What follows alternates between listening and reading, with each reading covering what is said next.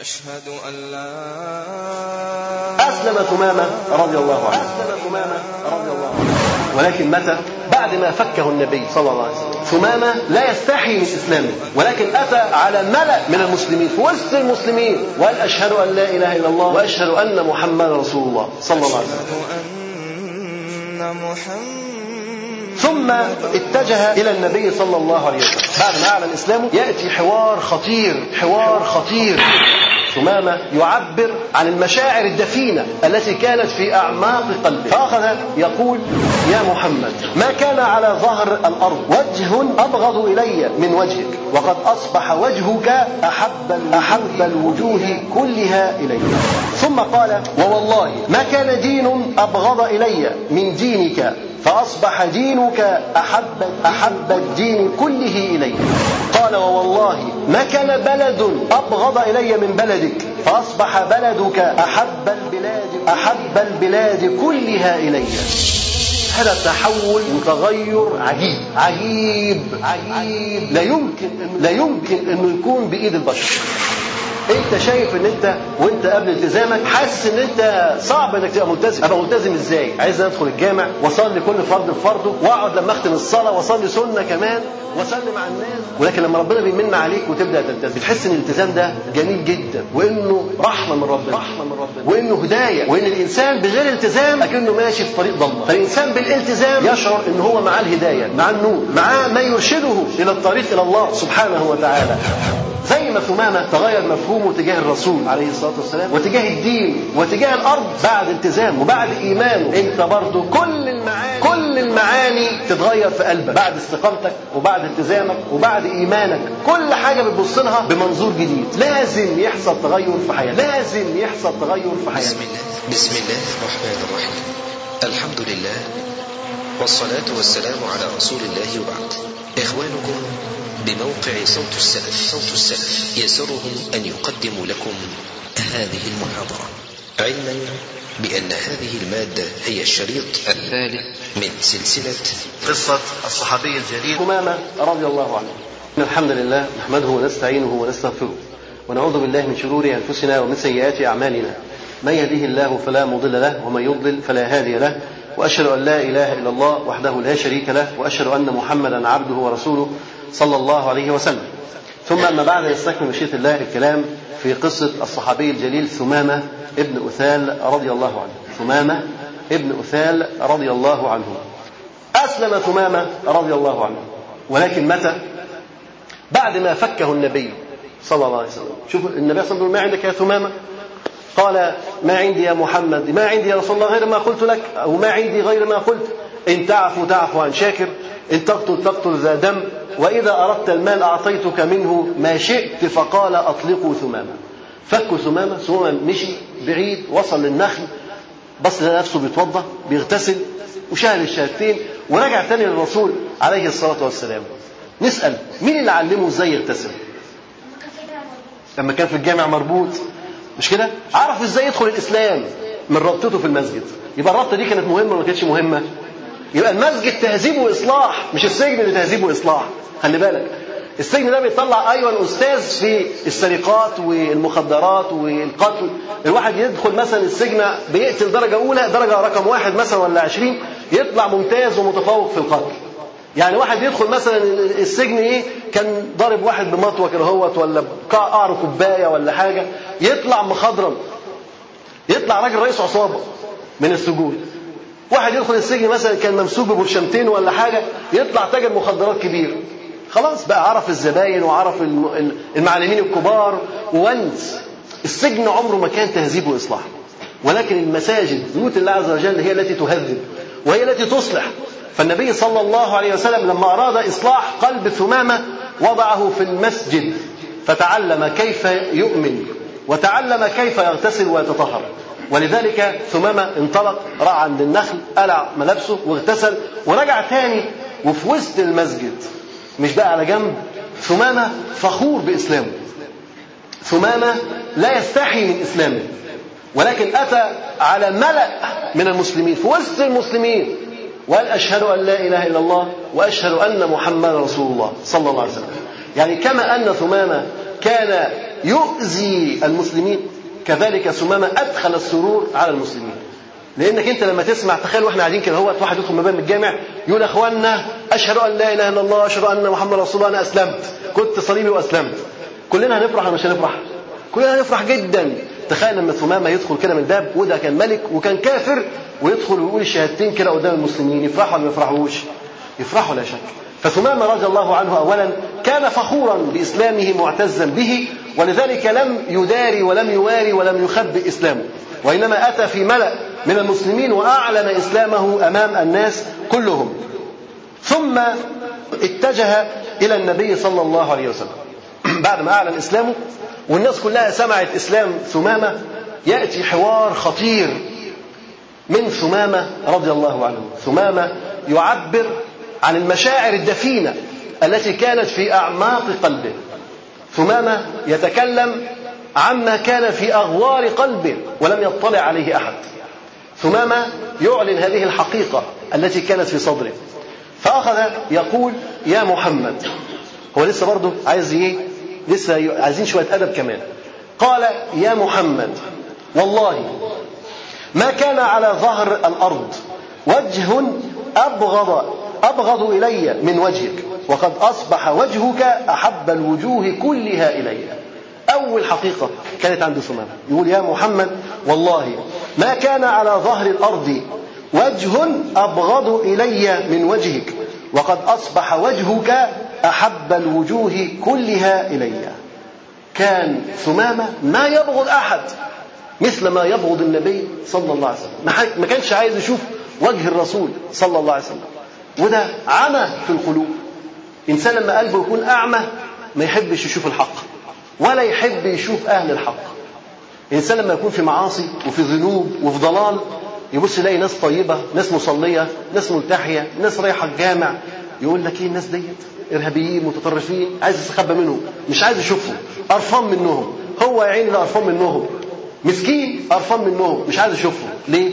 لا يريد أن يرى أهل الحق ولا أهل الخير. كذلك ثمامة كان في ضلال وكان في عمى ولذلك كان أبغض الوجوه إليه كان وجه الرسول صلى الله عليه وسلم.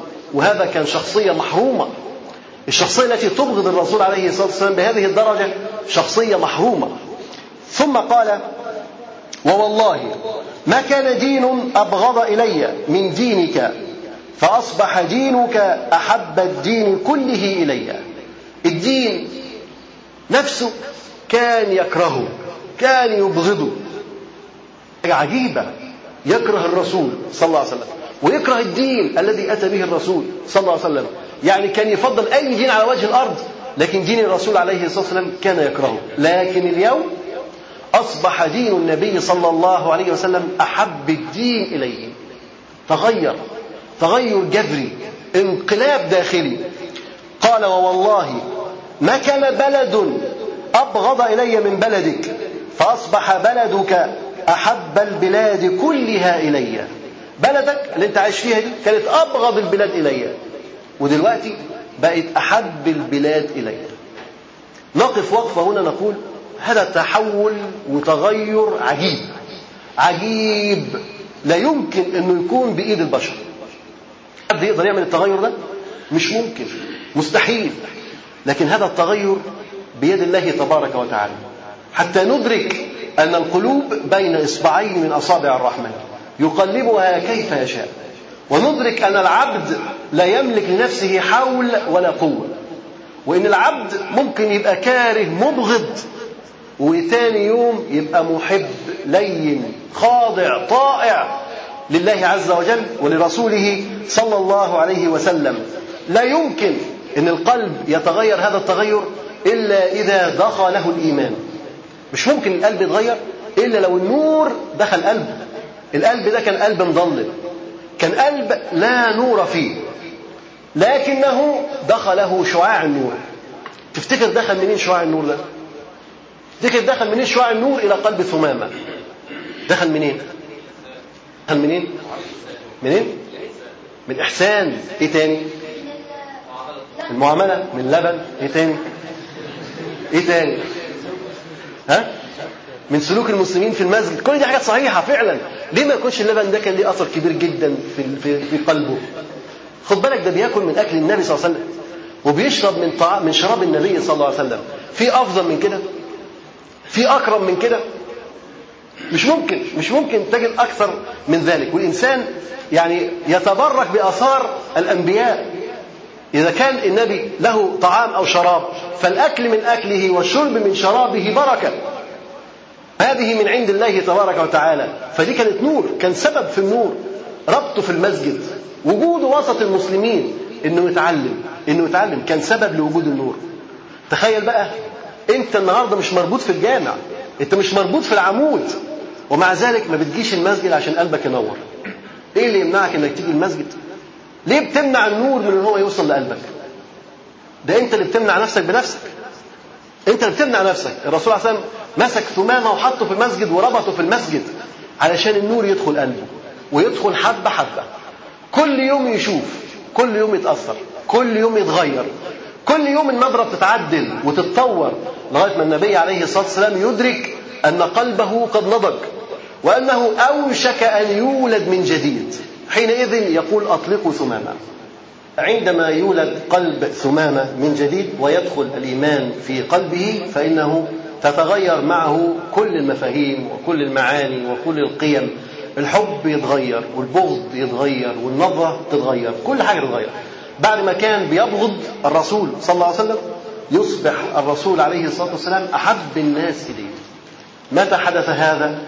عندما دخل الإيمان في قلبه. بعد ما كان بيبغض دين النبي صلى الله عليه وسلم أصبح دين محمد صلى الله عليه وسلم أحب الدين إليه. بعد ما كان يبغض تلك الأرض التي يطأها النبي صلى الله عليه وسلم أصبحت تلك الأرض أحب الأراضي وأحب البلاد إليه. هكذا الإنسان عندما يسلم عندما يهتدي عندما يلتزم تتغير المفاهيم تماما.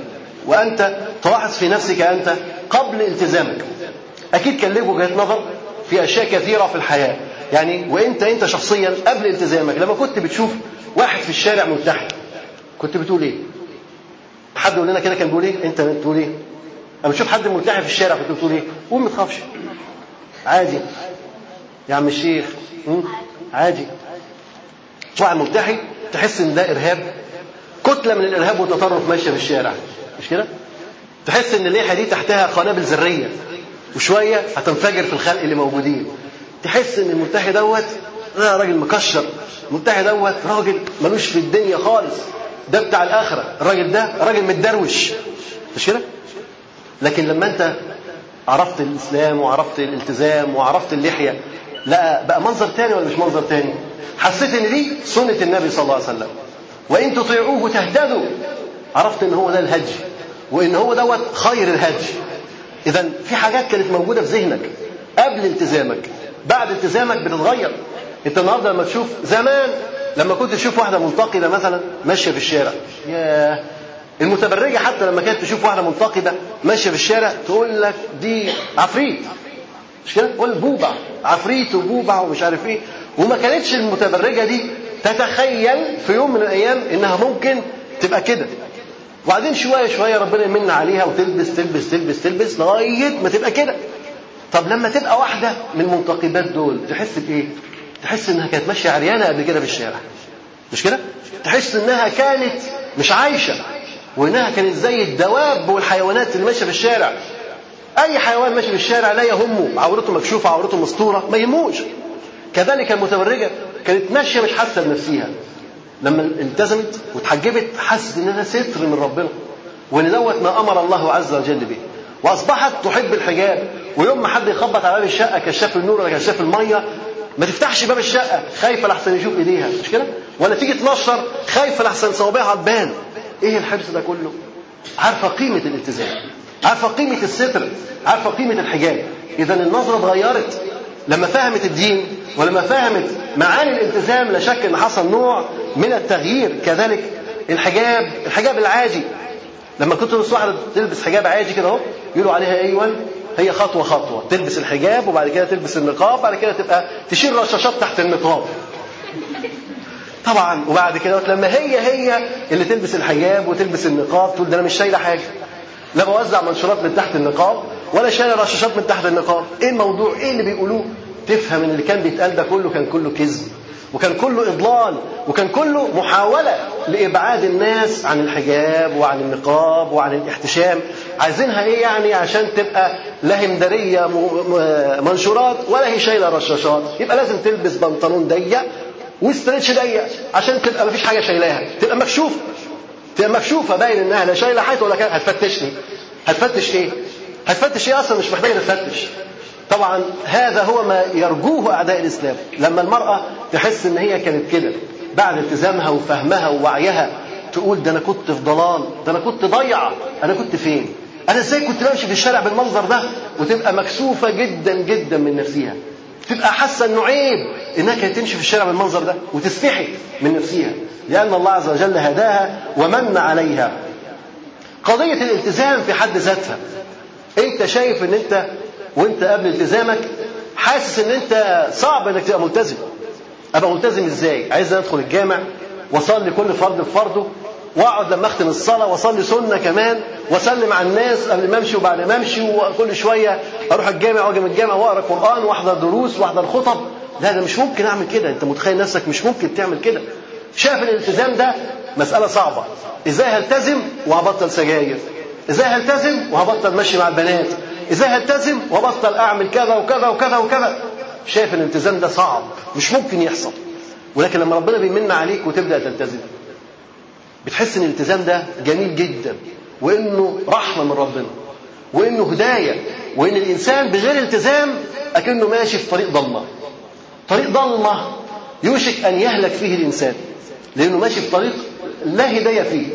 طريق مظلم إلى أي إلى أي سكك يؤول بك. هتروح فين؟ هتقع فين في الآخر؟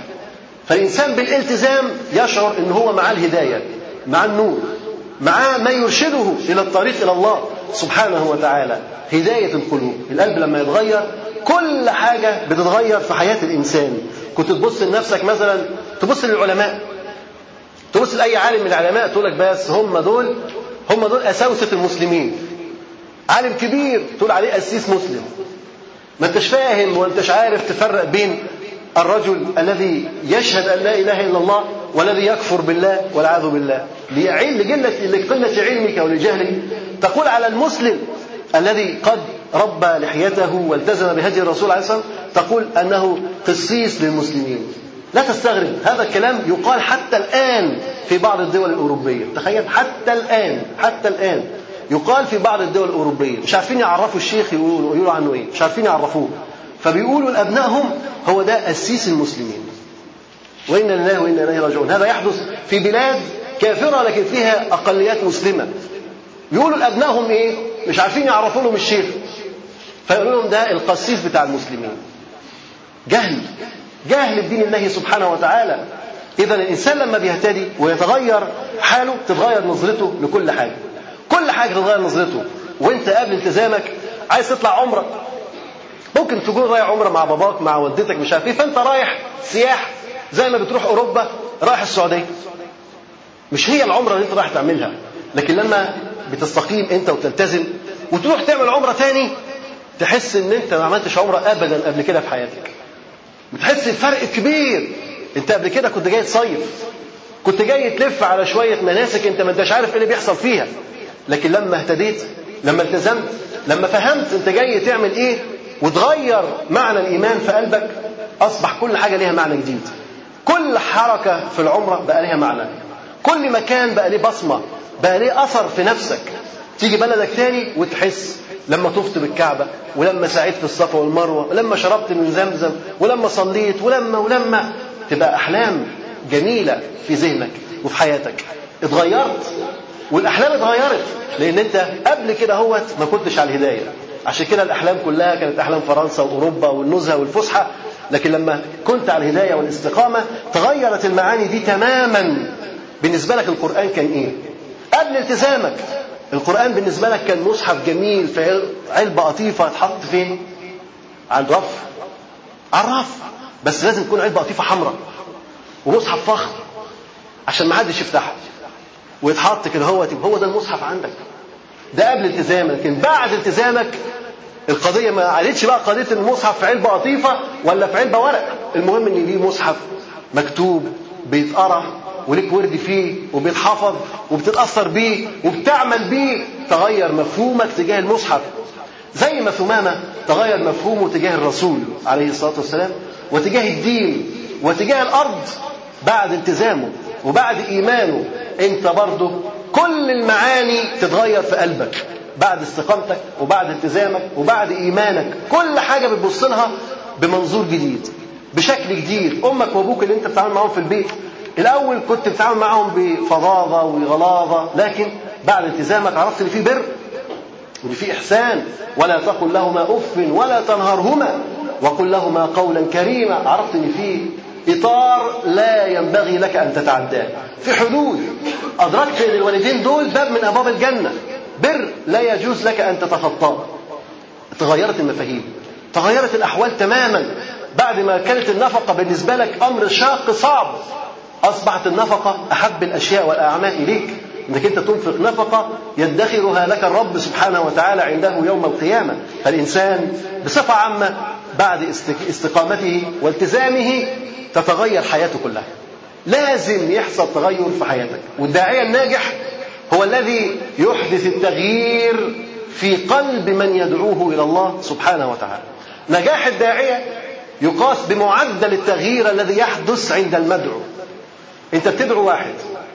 ده كان بيشرب سجاير وكان بيشتم وكان بيعمل وكان بيعمل وكان بيصلي. نجاحك أنت كداعية بمقدار ما يتركه من المنكرات والفواحش والالتزام والتغير. يبطل يشتم. يذكر ربه. يصلي. يكون عابد. يكون طائع. على قد التغيير اللي هيحصل. هو ده نجاحك. هو ده نجاحك. واحد كان دائم الكذب خليته يبطل كذب. واحد كان دائم الغش خليته يبطل غش. واحد كان دائم النفاق خليته يبطل نفاق. كل سلوك منبوذ غيرته غيرته. كل تغير دوت هو يعتبر نجاح للداعي إلى الله سبحانه وتعالى. قال ووالله ما كان بلد أبغض إلي من بلدك فأصبح بلدك أحب البلاد كلها إلي. طبعا المواقف لها أثر كبير جدا. النبي صلى الله عليه وسلم قال أطلقوا ثمامة. هذا موقف إيجابي أم لا؟ موقف بناء أم لا؟ موقف له ما بعده.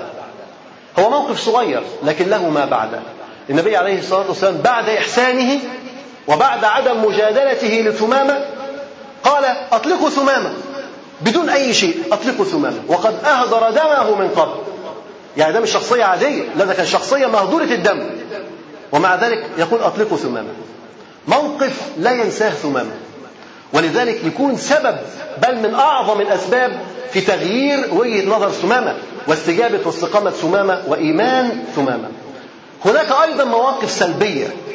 مثلا ما كانت تغزله الدول الأوروبية والأمريكية من قبل. عشرين سنة أمريكا قاعدة تتغزل المجتمع العربي وتقرب تقرب تقرب تقرب وتحارب العراق وتفعل وتسفك الدماء. هذه الحرب نقضت كل ما بنته هذه الدولة الكافرة طول عشرين سنة. طول عشرين سنة عايزة تجذب ولاء العالم. عايزة تحسس العالم إن هي الأم الرحيمة وإن هي اللي بتدي وهي اللي عندها الرحمة والشفقة وهي كل حاجة وإن هي ما بتمنعش حاجة عن أي حد واللي عايز أي حاجة ياخدها من أمريكا. وأمريكا ديت العدالة والإستقامة والنور والإشعاع وكل حاجة. طلعت بعد الحرب هي المفاعل الذري هي المفاعل النووي هي القنابل العنقودية هي قتل الأطفال هي المجاعات هي التشريد هي السرقة هي النهب. حطمت كل ما كانت تبنيه كانت تبني الولاء. العالم كله كان يبقى عنده ولاء لها. كله كان عنده ولاء. تحب إيه؟ يقول لك احب أمريكا. اليوم أصبح عداء الناس وكرههم لهذه الدولة موجود على وجوه الناس وعلى أوجه الناس وعلى ألسنة الناس.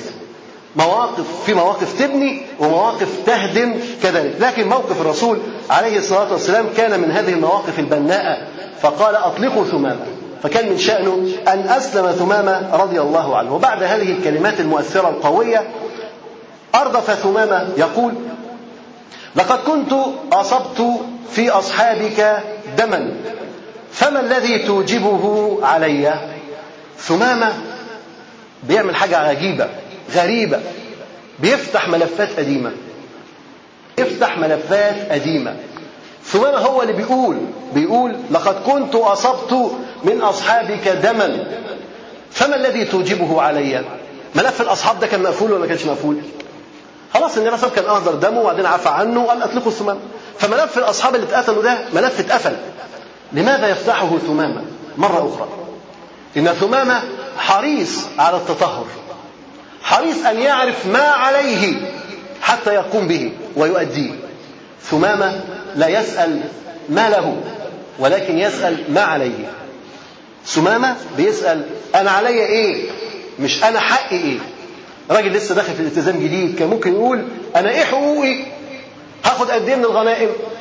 مش كده؟ ليا إيه في الدولة؟ أنا كنت ملك. هتقعدوني على أنهي كرسي؟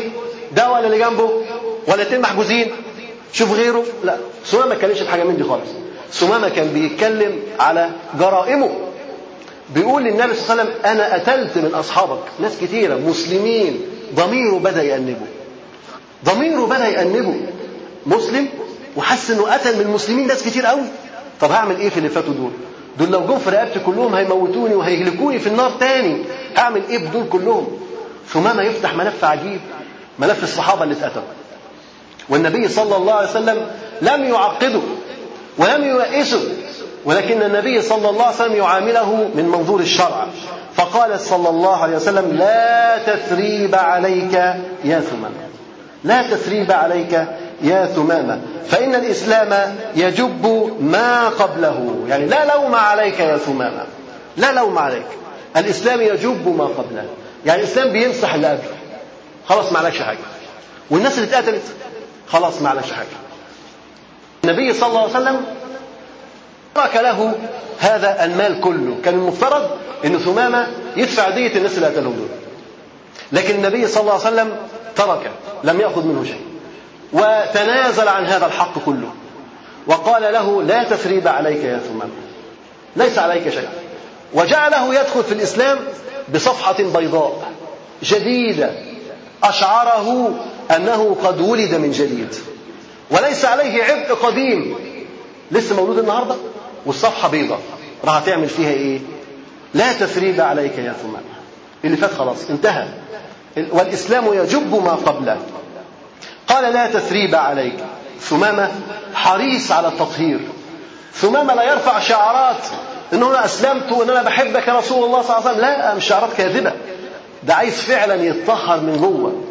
عايز يشوف كل الحقوق اللي عليه علشان يدفعها. زي واحد كان بيعيش بالربا عمال ياكل في ربا ويتاجر بربا ده لما يتوب إلى الله عز وجل لازم يتخلص من الفلوس الربوية اللي عنده. لازم يتخلص من الفلوس الربوية لا يعيش بالحرام مرة ثانية. لابد أن يبحث عن طريق الحلال حتى يسلكه. فثمامة رضي الله عنه يبحث عن هذا الذي يطهره. أنا عايز أتوب فعلا عايز اتطهر طب إيه اللي عليا عليا فلوس عليا دم عليا أي حاجة يريد أن يدفع يريد أن يتخلص. لكن النبي صلى الله عليه وسلم يفتح له باب الرجاء يفتح له باب جديد. لا تثريب عليك يا ثمامة. أكبر شاغل كان شاغل هم ثمامة إنه يدخل الإسلام وعليه دم فلان ودم فلان ودم فلان. وتبقى دي في رقبته ما يبقاش قادر يتخلص منها. لكن النبي صلى الله عليه وسلم يسر له وهون عليه الأمر وقال له لا تثريب عليك يا ثمامة.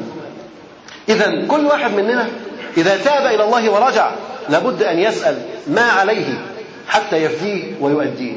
كل واحد مننا أكيد أخطأ. طيب لما أتوب وأرجع إلى الله عز وجل في حاجة لازم أعملها؟ افرض مثلا أنت سرقت. وعايز تتوب إلى الله سبحانه وتعالى؟ تتوب والفلوس محطوطة عندك؟ ولا لازم ترجعها؟ لازم ترجعها. أنت عايز تتوب رجع الفلوس. ظلمت الناس وانت عايز تتوب إلى الله عز وجل تبطل ظلم بقى. نعمل إيه؟ أرجع الفلوس اللي أنا ظلمت الناس بيها أرجعها أعطي الحقوق لأهلها وأتوب إلى الله سبحانه وتعالى. فالإنسان لابد إذا تاب أن يفتح ملف على نفسه. ماذا علي؟ ما هي الحقوق التي علي أن أؤديها حتى يدفعها وحتى يتخلص منها ويطهر ويحسن إسلامه حتى يبدأ صفحة جديدة؟ فقال عليه الصلاة والسلام لا تثريب عليك يا ثمامة فإن الإسلام يجب ما قبله. الإسلام يجب ما قبله. انظر سمامة رضي الله عنه يقول فما الذي توجبه علي؟ عنده استعداد هو يبذل عنده استعداد هو يضحي. لو النبي عليه الصلاة والسلام قال له ادفع كان راح يدفع. عنده استعداد مش بيقول بس شعارات فارغة لا. لكن عنده استعداد فعلا ان هو يضحي ويبذل نفسه. وبشره النبي صلى الله عليه وسلم بالخير الذي كتبه الله له بإسلامه. يعني لم يكتفي الرسول عليه الصلاة والسلام بأنه يقول له لا تثريب عليك. لا وبشره كمان بأن الله عز وجل سيفتح عليه فتحا عظيما بهذا الإسلام الذي التزم به. ودوت في روح روح معنوية بترتفع من الذي يعمل على رفعها؟ النبي صلى الله عليه وسلم. يرفع روح معنوية لثمامة ابن اثان وبشره بالخير الذي كتبه الله له بإسلامه. فانبسطت أسارير ثمامة. ثمامة لما حس إن خلاص ما عليهوش حاجة. لا ديون عليه ولا قتل دم عليه ولا عليه أي حاجة. ثمامة لسه مولود النهارده. لسه صفحة بيضة. تخيل لما انت يتقال لك انت خلاص بقيت من النهارده صفحة جديدة. اللي فات كله؟ اتمسح. قد إيه فرحتك؟ وقد إيه بهجتك؟ وقد إيه حرصك ان يكون عملك كله لله سبحانه وتعالى؟ فانبسطت أسارير ثمامة رضي الله عنه لأنه شعر أنه ولد من جديد. فقال والله لأصيبن من المشركين أضعاف ما أصبت من أصحابك. ولأضعن نفسي وسيفي ومن معي في نصرتك ونصرة دينك. هنا ينتقل ثمامة إلى قضية أخرى كبيرة. ثمامة لا يكتفي بأن هو خلاص طلع من الموضوع. معلوش حاجة معلوش دم و و أنا لا. ده أنا ياما قتلت أصحابك. أنا مش ممكن أسيب الأيام دي تعدي كده. على قد اللي قتلتهم منك هقتلك. يعني سيقاتل في صفوف النبي صلى الله عليه وسلم حتى يقتل أعداء الإسلام. سوف يضع نفسه وسيفه وماله وكل ما عنده في خدمة رسول الله صلى الله عليه وسلم. في نصرتك ونصرة دينك. في نصرتك ونصرة دينك. إيه الفرق بين نصرتك ونصرة دينك؟ ها عايزين حد يقول الفرق دوت؟ إيه الفرق بين نصرتك ونصرة دينك؟ نصر الرسول عليه الصلاة والسلام. ونصرة دينك. ها نصرة دين الله ها؟ نصر المنهج. نصرة المنهج. يضع سيفه وماله وكل ما يملك لنصرة الرسول عليه الصلاة والسلام ولنصرة منهج الرسول صلى الله عليه وسلم. فرق بين الاثنين. لو إن الرسول عليه الصلاة والسلام مات هيتوقف ثمامة؟ ولا يستمر في دعوته؟ يستمر في دعوته. فثمامة حريص على الاستمرار وعنده عزم ونية وهمة أن يستمر حتى ولو بعد وفاة الرسول صلى الله عليه وسلم. يضع نفسه وسيفه وماله فداء لنصرة دين الله عز وجل ولنصرة الرسول صلى الله عليه وسلم. فكان مهموما مشغولا بأن يطهر نفسه وأن يكفر عن سيئاته هذه التي قام بها. فسأل النبي صلى الله عليه وسلم فما الذي توجبه علي؟ فما الذي توجبه علي؟ يعني هو مستعد لأي تضحية ومستعد لأي غرامة ومستعد لأي حكم من أحكام النبي صلى الله عليه وسلم. وهذا شأن المؤمن إن هو لما يتوب وتحسن توبته إن هو يستسلم لأمر الله سبحانه وتعالى وإن هو ينتظر ما عليه. والمؤمن الصادق الحق لا يسأل دائما ما له ما حقوقه ولكن سأل عن واجباتك.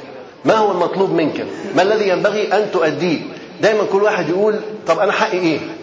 طب أنا ليا إيه؟ طب وأنا هربح إيه؟ يسأل عما له. ولكن الصح إنك أنت تسأل عما عليك. أنت عليك إيه؟ ما الواجبات المفروضة عليك؟ فثمامة رضي الله عنه لما أسلم كان مهموم بما هو واجب عليه. هل يجب عليه أن يبذل المال أمام هؤلاء الذين قتلهم؟ أم يقتل أمامهم أم الفداء؟ ماذا عليه؟ فهذا كان همه رضي الله عنه. فالنبي صلى الله عليه وسلم بشره وقال له لا تثريب عليك يا ثمامه لا تثريب عليك. لا حرج ولا حزن ولا شدة ولا ألم لا وزر عليك يا ثمامة كل اللي فات انتهى. والإسلام يجب ما قبله. فالنبي صلى الله عليه وسلم قال له لا تثريب عليك يا ثمامة. فإن الإسلام يجب ما قبله. يعني لا لوم عليك لا عتب عليك لا مساءلة عليك فيما مضى. إنسان اقترف من الذنوب والمعاصي ثم تاب إلى الله سبحانه وتعالى. هل عليه شيء فيما مضى؟ هو تاب إلى الله سبحانه وتعالى. إلا أن هو يكون سرق مثلا مال فيجب عليه حينئذ أن يرد هذا المال إلى أصحابه. لو كان في مظلمة موجودة لابد أن هو يدفعها إلى أصحابها. يعني واحد يجي يقول لك أنا دي آخر بنك أسرقه. ويدخل على البنك يدخل يسرق البنك ويتوب إلى الله سبحانه وتعالى. وخلاص معاه فلوس البنك حرام. لابد أن يرد الأموال. ما يجيش واحد يقول لك آخر اختلاس هعمله. ويقوم جاي واخد له 2 مليار 3 مليار ويطلع بيهم بره بقى يعيش حياته الأيام اللي فاضله له ويقول لك أنا تبت إلى الله. ويطلع كمان يعمل عمرة. الراجل بقى عايز يطهر نفسه ويطلع يعمل عمرة بالفلوس اللي سرقها واللي نهب الشعوب وهاجر وسافر بيها. لا. نقول هذا لا يجوز. لابد أن يرد الأموال إلى أصحابها. مش كل واحد ينهب له نهبة ويجري ويجي يقول لك أنا تبت إلى الله. لا رجع المظالم. رد الأموال إلى أصحابها وبعد ذلك تتوب إلى الله سبحانه وتعالى. أو توب ورجع الأموال حتى تحسن التوبة. لكن لما كان الأمر متعلق بالقتل إن هو قتل من أصحاب النبي عليه الصلاة والسلام عدد كبير. فكان النبي عليه الصلاة والسلام وكما ذكرنا إن القائد أو الحاكم أو الأمير من حقه أن يأخذ الفداء ومن حقه أن يعفو. ومن حقه أن يقتل. والنبي عليه الصلاة والسلام أسر أسر أنواع ثلاثة. أسر رجال ففداهم بالأموال. أسر رجال قبض على رجال وفداهم بالأموال. وأسر آخرين وقتلهم صبرا يعني قتلهم ضربا بالسيف. وأسر مجموعة أخرى وتركها عفوا بلا مال وبلا ثمن. فالقاضي أو الإمام أو القائد من حقه أن يفعل هذا. ممكن يترك أو يأخذ المال أو يقتل. فالنبي صلى الله عليه وسلم قال له لا تثريب عليك يا ثمامة لا لوم عليك.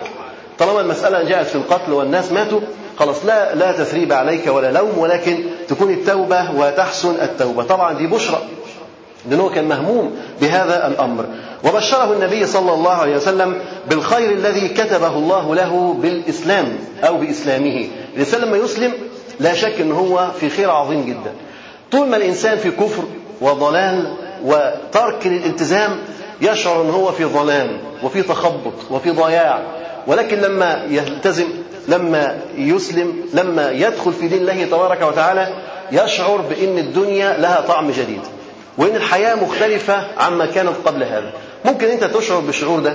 أنت كراجل ملتزم ممكن تفكر زمان لما كنت مش ملتزم كنت بتطلع تفسح مع أصحابك لكن الفسحة كان شكلها إيه؟ وهل كان لها الطعم اللي أنت بتشعره وأنت وسط إخوانك في الله؟ أكيد المذاق مختلف تماما. وأنت صائم تنتظر الإفطار تنتظر المغرب حتى يؤذن وأنت تنتظر وتدعو ربك سبحانه وتعالى. هل هذا يقارن بوقفتك مثلا أباب أمام دور السينما تنتظر مقعدك أو تنتظر الدخول؟ مش ممكن تكون الفرحة دي زي الفرحة دي. مش ممكن تكون فرحتك بانتظار فطرك. هي هي فرحتك بانتظار انك تدخل تحجز كرسي في السينما. لا مش ممكن تكون كده. فالإنسان قبل التزامه ممكن يشعر بحالة لكن حالة من من الظلام من الضياع. يشعر أنه يعيش بلا هدف. أنت ممكن قبل التزامك تحس إن أنت مالكش هدف في الحياة. أديك بتتعلم وبتتعلم وتخلص وتدخل تعليم تاني وتخلص وبعد ما تخلص في الآخر يا تقعد في البيت يا تشوف لك شغلانة أي حاجة مالهاش علاقة باللي أنت اتعلمته. يعني انت ممكن تفضل تتعلم ثانوية وثانوية عامة وتبقى انت مجهد وتدفع الأموال وتفعل وتفعل وتجيب مجموع كبير وتقوم داخل الكلية اللي انت عايزها وتتخرج من الكلية اللي انت عايزها وبعد ما تتخرج تفاجئ ان انت مالكش مكان في الدولة. إن الدولة مش محتاجاك مش محتاجين لجهودك مش محتاجين لعبقريتك مش محتاجين لأفكارك مش محتاجين لك في حاجة.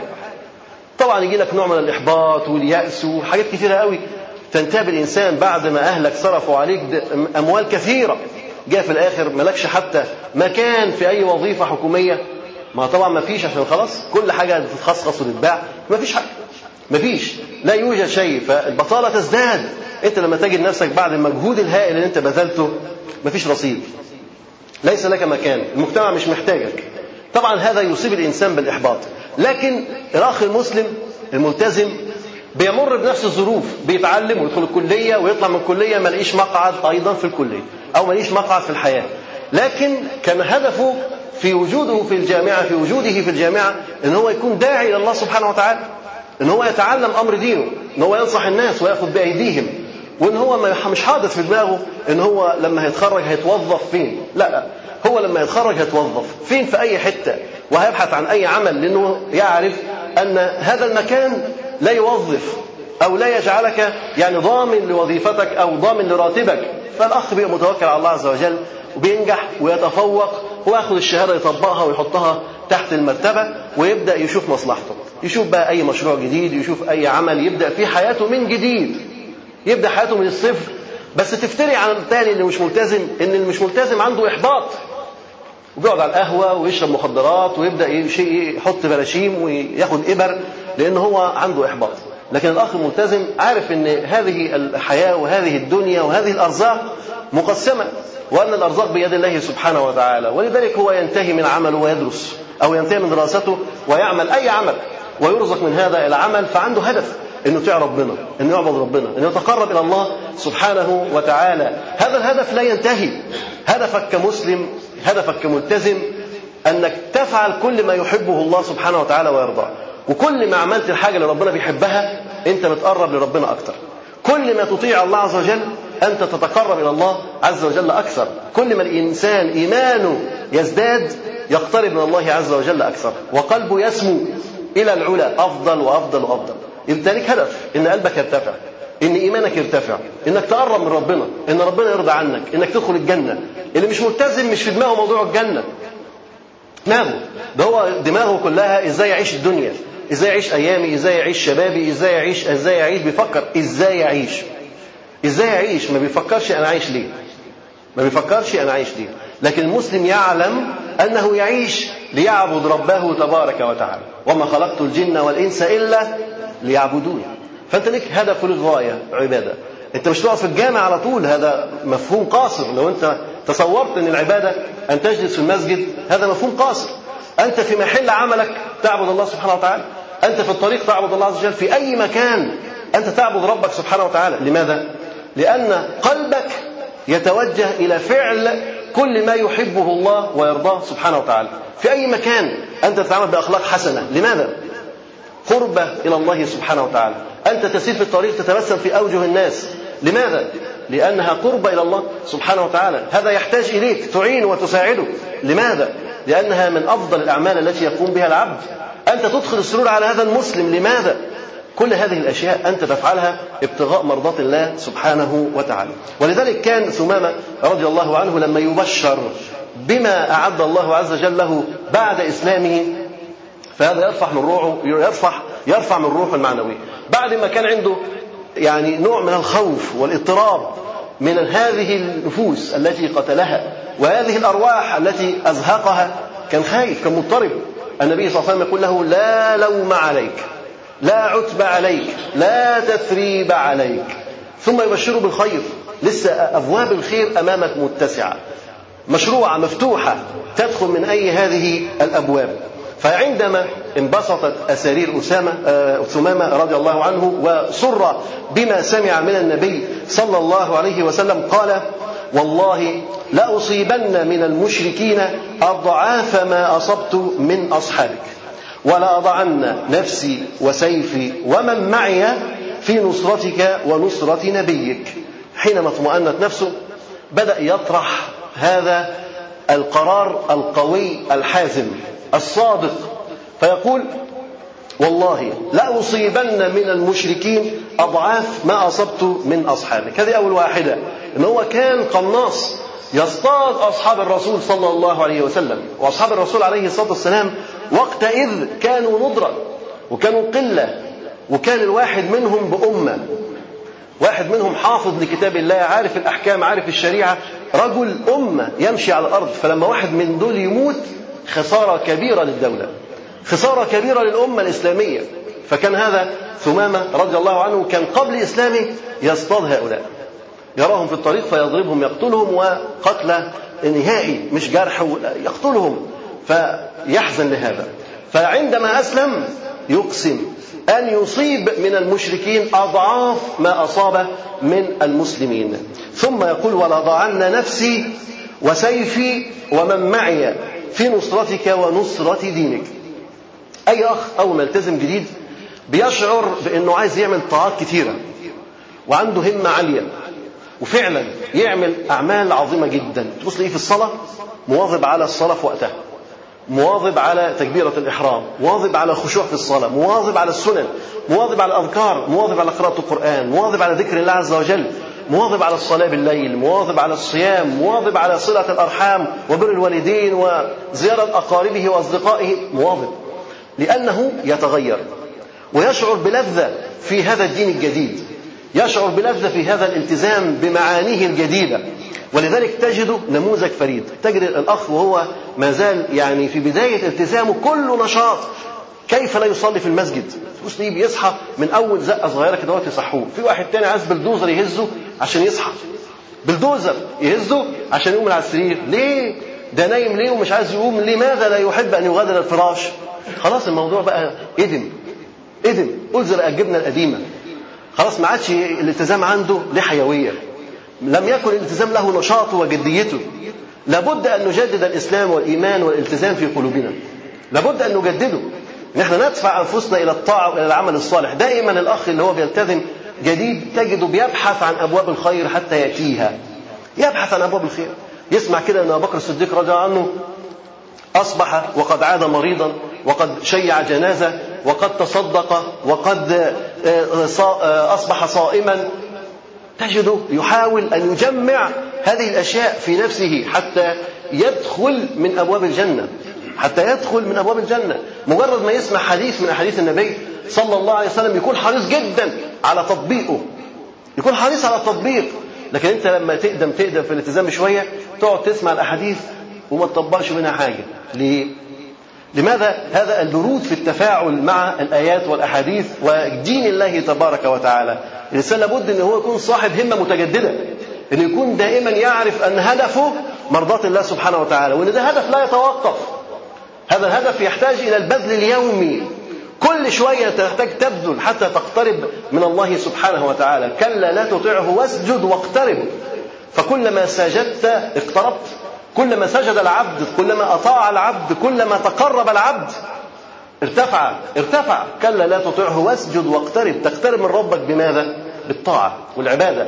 أنت يوميا تحتاج إلى التقرب إلى الله سبحانه وتعالى. يبقى يوميا تحتاج إلى الطاعة. إذا الطاعة لابد أن تكون متجددة. كل يوم يكون في طاعة. ثمامة بن أثال رضي الله عنه كان عنده هذا النشاط.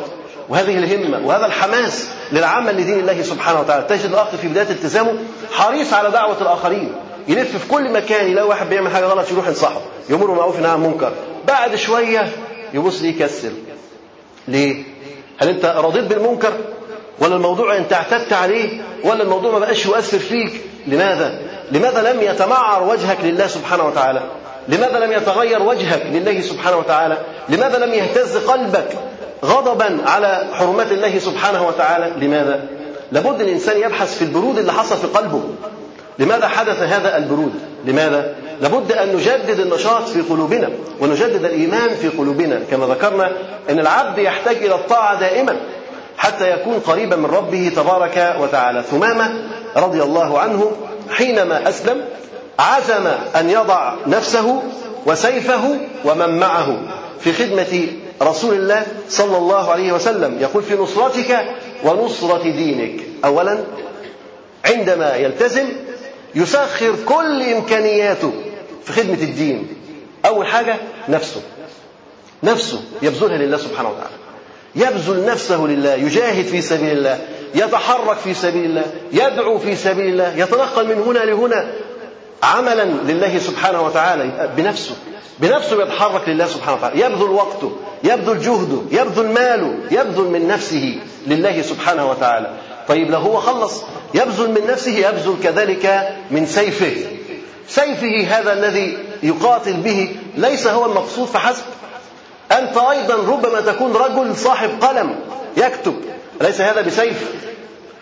كم نسمع من كلمات وعبارات ومقالات قاتلة تطعن الإسلام في مقتل.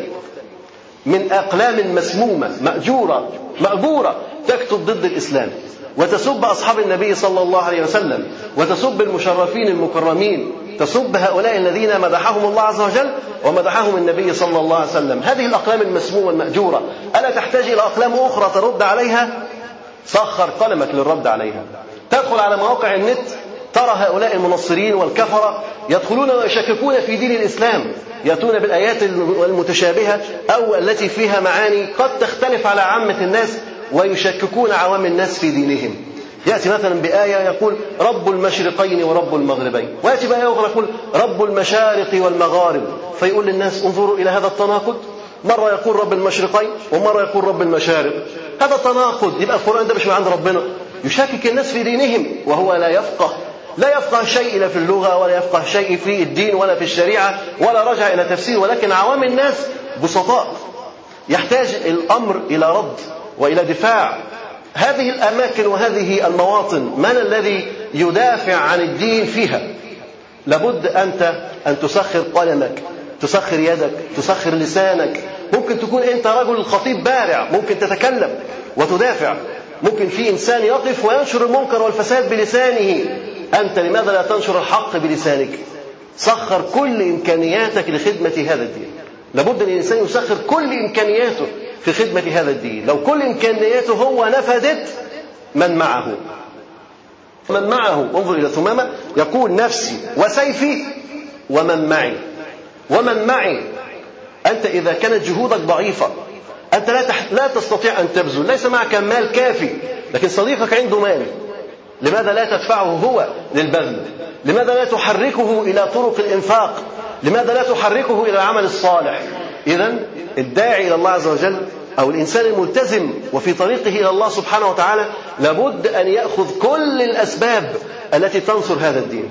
ثمامة رضي الله عنه أدرك أن الأمر يحتاج إلى بذل عظيم. ولذلك قال ولا أضعن نفسي وسيفي ومن معي في نصرتك ونصرة دينك.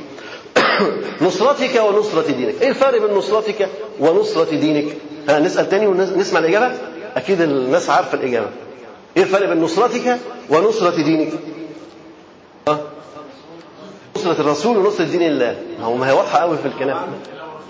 يقول في نصرتك ونصرة دينك. فهو حريص على نصرة الداعي ومنهجه. نصرة النبي ودينه. لا ينصر الدين فقط ولا ينصر الشخص فقط لا. بل يضع كل الجهد في نصرة الاثنين معا النبي ودينه.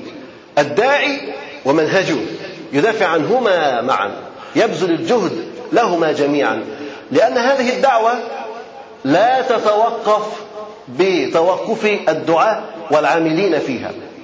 لأن هذا الدين أصله أنه لا يتوقف بموت الأنبياء في أن إن إن هذا الدين دين الله تبارك وتعالى. والله عز وجل متم نوره ولو كره الكافرون. يتم هذا النور.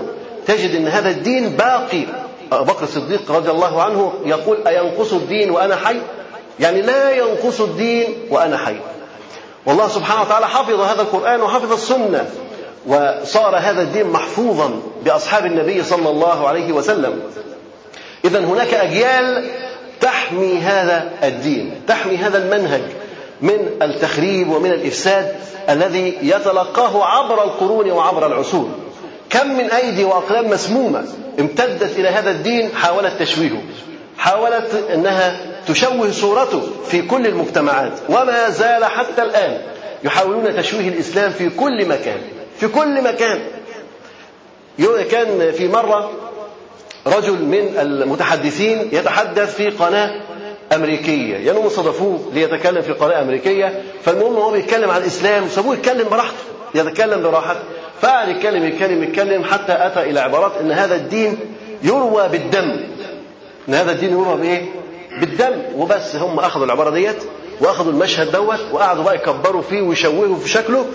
ويجيب لك العبارة إن هذا دين يروى بالدم يروى بالدم وشابك كل اللي فات وكل الكلام اللي اتقال ده ساعة ونص قاعد يتكلم الراجل كل ده اتشال. واللي فضل إن هذا الدين يروى بالدم. هذا الدين دموي. فين بقى تعليم الإسلام؟ كل الحاجات ديت اتمسحت. لأنهم يقصدون ويتعمدون تشويه هذا الدين. تشويه هذا الدين. مرة يقولوا إن الإسلام انتشر بحد السيف. وينسون المجازر. التي حدثت في رواندا ومجازر التنصير التي حدثت على أيدي الأرثوذكس والكاثوليك والبروتستانت ينسون هذه المجازر التي حدثت والمجازر التي تحدث حتى الآن على أيدي هؤلاء الذين يحملون الصليب. ما زالت حتى الآن وينسون هذا ويدعون أن الإسلام هو الذي انتشر بحد السيف. إذا محاولات كبيرة لتشويه هذا الدين. أحيانا يشوهون أصحاب الرسول صلى الله عليه وسلم الذين حملوا ونقلوا الدين إلينا. يشوهون صورتهم. فبتشويه صورتهم يتشوه الدين وتسقط أجزاء كثيرة جدا من الشريعة. إذا فالدين يعرض لهجمات معرض لهجمات شديدة جدا وشرسة من أعداء الإسلام. والدعاة إلى الله عز وجل أيضا معرضون لمثل هذه الهجمات. كل داعي إلى الله عز وجل يخرج تجد أن تحصل عليه مظاهرة من الافتراءات والكذب والاعتداءات عليه بالسب والقول وغيرها. لماذا؟ يحاولون تحطيم الرموز. يحاولون تحطيم هذه الصور الإسلامية التي تعمل وتحمل لواء الإسلام وتتحرك به. ما من داعي مخلص يقوم لله عز وجل ويتكلم إلا وتجد أن الإعلام كله يتوجه إليه سواء كان مقروء أو مسموع أو مرئي يتوجه إليه لتشويهه. تجد الإذاعات كما يقولون تأخذه وتجعله قضيتها. شهر شهرين قاعدين يتكلموا عنه حتى يحطموا هذا الداعية أو هذا الرجل الذي يدعو إلى دين الله تبارك وتعالى. أعداء الإسلام يحاولون تشويه الداعي وتشويه الدعوة. تشويه الداعي وتشويه الدعوة. يقول لك هذه الدعوة فيها عنف فيها كذا فيها إرهاب فيها تطرف. حتى الناس تنزعج. واحد بيسمع إن الدعوة فيها إرهاب وتطرف وعنف هيودي ابنه المساجد. مش معقول تخيل انت اب يعني وكل شوية يقول لك إحنا هنعمل وهنعتقل كل من يطلق لحيته وكل من تلبس النقاب وكل من وكل من وهنعمل فيه وهنعمل فيه. انت قاعد في البيت بتسمع الكلام ده ركبك هتخبط في بعضيها وتقول له لا يا ابني خليك هنا امشي جنب الحيط إحنا هنعمل إيه؟ إحنا هنقف قدام الدولة إزاي؟ مش كده؟ كلمات انت هتقولها انت بتحطم ابنك انت بتضع الاسوار بينك وبين ابنك وتجد ان الولد دوت بعد ما كان هيروح على المساجد يطلع على أماكن التي يشرب فيها المخدر ويشرب فيها الخمور ويفعل ويفعل ويفعل وتبقى أنت كأب واقف تتحسر على ابنك. مش عارف تعمل معاه إيه. تسيبه يمشي مع الناس اللي بيقولوا عليهم إرهابيين ويتقبض عليه ويدخل معتقلات مثلا ولا تسيبه مع بتوع المخدرات والإدمان وفي الآخر تاخده في المصحة ويا ترى خف أو ما خفش ويبقى مدمن. محتار تعمل إيه. الصواب إنك أنت تتركه يعمل لدين الله عز وجل لأن هذا الدين طريق والطريق فيه ابتلاءات. ولابد ان الانسان يصبر. النبي عليه الصلاة والسلام كان يبتلى. اصحاب الرسول عليه الصلاة والسلام وهم خير من مشى على هذه الأرض بعد نبيها كانوا يبتلون. كانوا يبتلى. كل واحد منهم كان يبتلى. سواء كان عظيم أو كان قليل كان يبتلى في هذا الدين. وعمار بن ياسر من الشواهد التي تبين كيف كان يبتلى المسلمون الأوائل. عمار وأسرته بحالها. كانت قريش تعذبها. حتى المرأة فيها كانت تعذب. سمية تقتل بحربة. تضرب بحرب هكذا فتدخل في فرجها فتخرج من ظهرها وتقتل في توها والنبي عليه الصلاة والسلام يمر عليهم ويقول صبرا آل ياسر إن موعدكم الجنة. كان الصحابة بيعذبوا وبيضطهدوا. نحن في هذه الأزمان لا نعرض لهذا العذاب ولا لهذا الاضطهاد ولا لهذه الأشياء كلها. ولا لهذه الأشياء كل ما هناك بعض التخويف وبعض الإرجاف. لماذا لا نصمت لماذا لا نثبت لماذا لا نعمل لدين الله تبارك وتعالى؟ ثمامه رضي الله عنه يحرض الأمة. أن تبذل نفسها وسيفها ومن معها لخدمة ونصرة هذا الدين. ابذل كل ما تملكه أنت تكتب اكتب. أنت تتكلم تكلم. أنت تفعل كل ما تستطيع فعله وبذله ابذل. لا تقول أنا لا أستطيع. مش ممكن ما تقدرش. لو أنت ما تقدرش استعين بصديقك الذي يستطيع أن يفعل. ومن معي؟ لنصرتك. لنصرتك أنت كداعي إلى الله سبحانه وتعالى. ونصرة النبي صلى الله عليه وسلم ونصرة هذا الدين. وفعلا ثمامة كان صادق بعد موت النبي صلى الله عليه وسلم. ثمامة وقف موقف عظيم في حروب الردة. بل هو كان من الذين وقفوا لقومهم يحضهم على اتباع النبي صلى الله عليه وسلم ويكذب مسلم الكذاب. كان له موقف رائع في حروب الردة. دافع عن هذه الأمة وعن هذا الدين حتى أخذ بيد قومه إلى النجاة. فعلا كان صادق في دفاعه عن هذا الدين. فالإنسان لابد أن هو يدافع عن دينه عن منهجه يدافع عنه حتى ينجو هو ومن معه إلى الله تبارك وتعالى. نتوقف هنا إن شاء الله ونستكمل بإذن الله في الأسبوع القادم. سبحانك اللهم وبحمدك أشهد أن لا إله إلا أنت أستغفرك وأتوب إليك. والسلام عليكم ورحمة الله وبركاته. مع تحيات إخوانكم بموقع صوت السلف صوت السلف. والسلام عليكم ورحمة الله وبركاته.